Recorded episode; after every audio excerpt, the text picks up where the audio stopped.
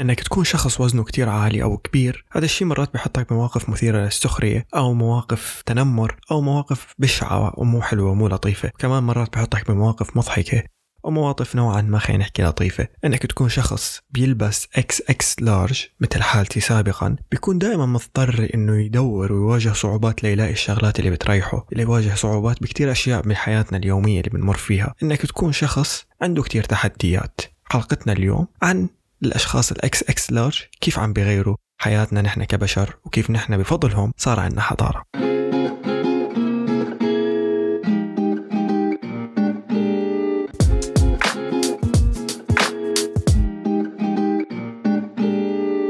hello أنا كيكي وهي حلقة جديدة من بودكاست سوالف مع كيكي. حلقة اليوم رح بحكي فيها عن أصحاب الكروش الكبيرة واللي أنا كنت منهم لحد فترة قريبة جدا. أنا حدا كان وزنه 110 كيلو جرام بخلال آخر ثلاث سنين الماضية من 2018 تقريبا لل 2021 أنا حدا كنت بلبس إكس إكس لارج ولكن اليوم قدرت إني أوصل لل large مرة تانية وإني أرجع أكون شوي حدا healthy حدا كان دائما عنده صعوبات بكتير أشياء. أولها إنه يختار الأواعي اللي بده يلبسها إنه يختار الشغلات اللي بتريحه المكانات اللي بده يقعد فيها بدها تكون مريحة لإله ولكن الشيء الوحيد اللي كنت بنبسط فيه وبرتاح فيه هو الأكل. وكان وراح يضل متعتي دائما هو الأكل. وكرشي كان هو دائما رقم واحد بالنسبة لأولوياتي والشغلات اللي أنا بهتم فيها. وهذا الشيء خلال هاي الفترة الطويلة اللي كنت فيها أنا شخص من أصحاب الأوزان الثقيلة جدا خليني أفكر بشوف فوائد الكرش أو شوف فوائد ال lifestyle المعتمد على أهمية الغذاء فيه وهو حب الغذاء اللي مثل أنا الشيء اللي كنت حبه وأنا شخص دائما كنت حب الأكل حب إني دلل كرشي فعليا. فشو الفوائد لهيك شيء غير إنه هو له آثار على صحتنا وإنه له مضار كتير كبيره على الصحة وآثار سلبية. وهون اكتشفت بأنه نحن فعليا كبشر لازم نشكر الأشخاص اللي بيحبوا كرشهم أو بيحبوا بطنهم وبيحبوا الأكل لأنه هم لولاهم نحن ما كان وجدنا هاي الحضارة اللي نحن موجودين فيها. كان لساتنا موجودين بمجتمعات بدائية. جدا مثل المجتمعات اللي كانت عايشة قبل 300 ألف سنة. ب 300 ألف سنة ومع بداية هذا الإنسان المعاصر اللي نحن بنعرفه اليوم بلش هم الإنسان هذا إنه يتوجه نحو الغذاء وإنه يكون شخص مهتم بأكله.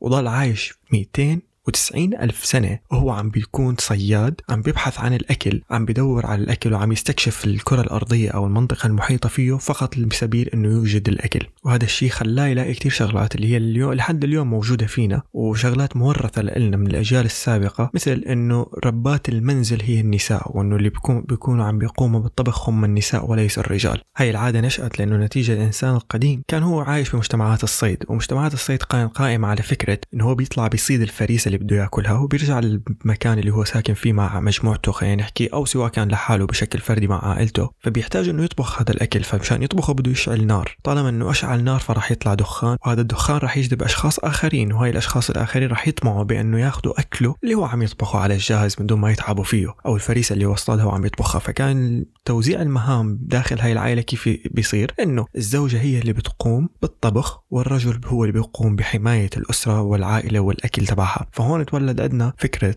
أو عاده اللي إحنا لحد اليوم بنشوفها اللي هي النساء إن هم بيكونوا خلينا نحكي مسؤولين عن المطبخ أو الطبخ داخل البيوت. ولكن هاي العادة ممكن تكون اختلفت جدا واختلف مفهومها مع الأجيال اللي إجت لحد ما وصلنا لليوم. واليوم في كتير منا مقتنع بأنه المطبخ هو للجميع وما في داعي نحكره على جنس معين. المهم مع هيك ضلت هاي العادات تتطور وهذا الإنسان الصياد ضل دائما عم يستكشف المناطق اللي حواليه مشان يكتشف خلينا نحكي الفرائس الجديدة مشان دائما يكون عم بيلاقي أكل ويلاقي وفرة بالغذاء اللي هو بده إياه وهو محتاجه. لحد تقريبا قبل عشرة آلاف سنة وهون بلشت الثورة الزراعية. وهون بدأ الإنسان يتغير مفهومه للأكل والغذاء اللي كان بيتناوله أو اللي عم بيتم يتناوله بهذيك الفترة. مع الثورة الزراعية الإنسان اكتشف أنه ما له بحاجة للتنقل أو الترحال ليلاقي الأكل وإنما هو بيقدر يضل بمجتمع واحد وبمنطقة واحدة ببقعة جغرافية معينة وبيزرع الأكل تبعه ويجيب خلينا نحكي الفرائس تبعته وبيأكل ويضل عايش بهاي المنطقة من دون ما يتنقل ويترحل. ومن هون بلش أول سبب من أسباب بناء الحضارة والمدن اللي نحن عم بنشوفها اليوم وهي كانت السبب ببذرة أول مدينة شهدها التاريخ. هاي المدينة اللي فعليا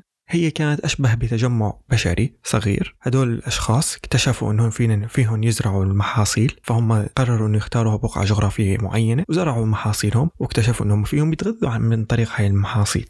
وهون صار في أول أو وجه من أوجه السلطة اللي هي فكرة إدارة هاي المنطقة. كونه هاي المجموعة البشرية نوعا ما محتاجة لتنظيم وتخطيط ومحتاجة كمان لحماية فكان لازم يكون في نوع من أنواع السلطة اللي بتنظم هذا الشيء. وهون ظهر أول وجود تصور مثل مفهوم القيادة وهو ظهور شخص يكون زعيم قبيلة أو يكون رئيس دولة أو شو ما يكون مسماه حاليا. وأنا بهذيك الفترة ما كان له مسمى واضح لأنه هو كان أول اكتشاف للتنظيم. فهون الناس بلشوا أو هدول البشر بلشوا ينظموا نفسهم بأنه في أشخاص عم تزرع في أشخاص عم تحرس هاي المحاصيل في أشخاص عم تكون مسؤولة عن توزيع المحاصيل وفي شخص أو مجموعة أشخاص شغلتها تنظم هاي الأمور بين الجميع. ومن هون بلشنا نشهد الدول اللي بلشت تتأسس والأنظمة اللي بلشت تتأسس بهديك الفترة. بعد فترات بلش ينتج كتير خلينا نحكي من هاي القرى أو هاي التجمعات البشرية. ومع الوقت بلشنا نشوف أول وجود للمعارك أو الحروب المنظمة واللي هدفها المصالح الاستراتيجية أو مصالح الدولة أو المجموعة البشرية اللي متنظمة بضمن مكان معين. وهون بدأنا نشوف حروب من أجل التوابل من أجل الحبوب من أجل المحاصيل الزراعية. إن الدولة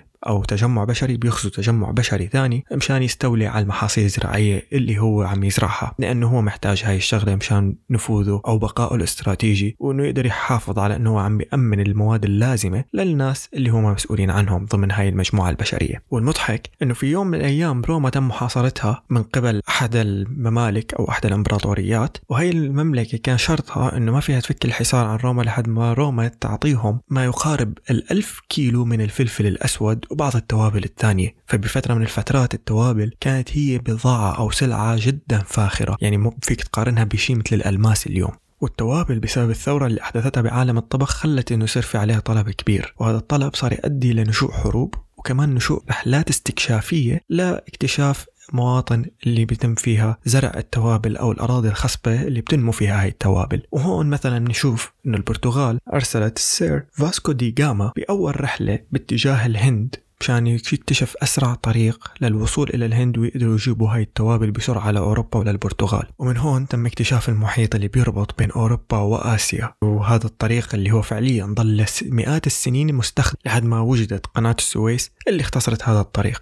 كمان بنشوف دولة مثل بريطانيا كيف أرسلت كريستوف كولومبوس برحلة استكشافية ليلاقي المناطق اللي بيتم فيها زراعة التوابل وأراضي خصبة ليجيب منها هاي التوابل. طبعا بالصدفة هو اكتشف الأمريكا الجنوبية وأمريكا الشمالية وكان أصلا بهديك الفترة أو بلحظة اكتشافه لهي المنطقة هو مفكر حاله موجود بآسيا بمنطقة قريبة من ماليزيا اللي إحنا بنعرفها اليوم. فبالتالي هي الرحلات الاستكشافية كان هدفها أصلا والرئيسي هو البحث عن موارد أو بحث عن الأشياء اللي بتساعدنا أنه يكون في عنا طعام أكثر. وهذا الطعام كان فعليا هو الوسيلة أو الشيء اللي خلانا نتفتح ذهنيا وفكريا وأنه نتجه باتجاه الحضارة ونبني هاي الحضارة اللي إحنا عم نشوفها اليوم. فيا عزيزي الاكس إكس لارج ما تزعل لما حدا يجي يقول لك كل همك كرشك بس حدا يقول لك كل همك كرشك افتخر وقول له إيه لأنه لولا كرشك نحن ما كان وصلنا للشيء اللي اليوم وصلنا له ولولا أهمية الأكل وحبنا للأكل كان ما تطورنا وما قدرنا نوصل لكتير أشياء نحن اليوم وصلناها بفضل أنه وجود ثورة مثل الثورة الزراعية ورحلات الاستكشاف اللي قاموا فيها المستكشفين من أجل الوصول للتوابل والمحاصيل النادرة وأنشأوا خطوط التجارة العالمية ضمن البحار أو ضمن القارات المتصلة ببعض. ولكن هذا الشيء ما بيعني إنه الإنسان هو كائن معتمد على الغذاء فقط أو كائن همه الرئيسي هو الغذاء فقط. فمثلا نحن كإنسان نختلف جدا عن الكائنات الحية الثانية أو الحيوانات الثانية المشابهة لنا بالحجم. فمثلا فك الإنسان أصغر بمرتين من فك الشمبانزي ومثلا كمان الثدييات من نفس حجم الإنسان معدتها أكبر ثلاث مرات من معدة الإنسان. والقولون عند الإنسان أصغر ب 40% من الكائنات الثانية المشابهة له بالحجم. ففعليا نحن لما تطورنا عن أسلافنا السابقين نحن ما تطورنا فقط من أجل الأكل وإنما نحن تطورنا بطريقة تانية للناس بأسلوب جديد راح يكون على هذا الكوكب. فنحن مثلا لما تطورنا عن الأسلاف السابقين نحن ما تطورنا لنكون مشابهين لهم وإنما نكون مختلفين عنهم مختلفين كمان بشيء رئيسي جدا وهو الأسلوب الغذائي أو النمط الغذائي لنا ككائنات حية أو ككائنات بشرية. فالإنسان جهازه الهضمي فعليا هو أصغر من كثير من الثدييات المشابهة له بالحجم. وهذا الشيء سببه أنه الإنسان ما بيعتمد على جهازه الهضمي 100% ليكون هو المسؤول عن إعداد الطعام أو عن هضم الطعام لأنه الإنسان بيقوم بطبخ طعامه قبل ما يفوته على جسمه. فبالتالي هو بيقوم بجزء كبير من عملية الهضم خارج الجسد. فلما يفوت الأكل على الجهاز الهضمي بيكون أسهل هضمه من الأكل الني. أما الحيوانات الثانية أو الثدييات اللي مشابهة لنا بالحجم اللي معدتها أكبر بثلاث مرات أو جهازها الهضمي أكبر من الجهاز الهضمي اللي بيكون عندنا نحن كإنسان فهدلاك محتاجة هذا الجهاز الهضمي الكبير لأنه هي بتاكل أكل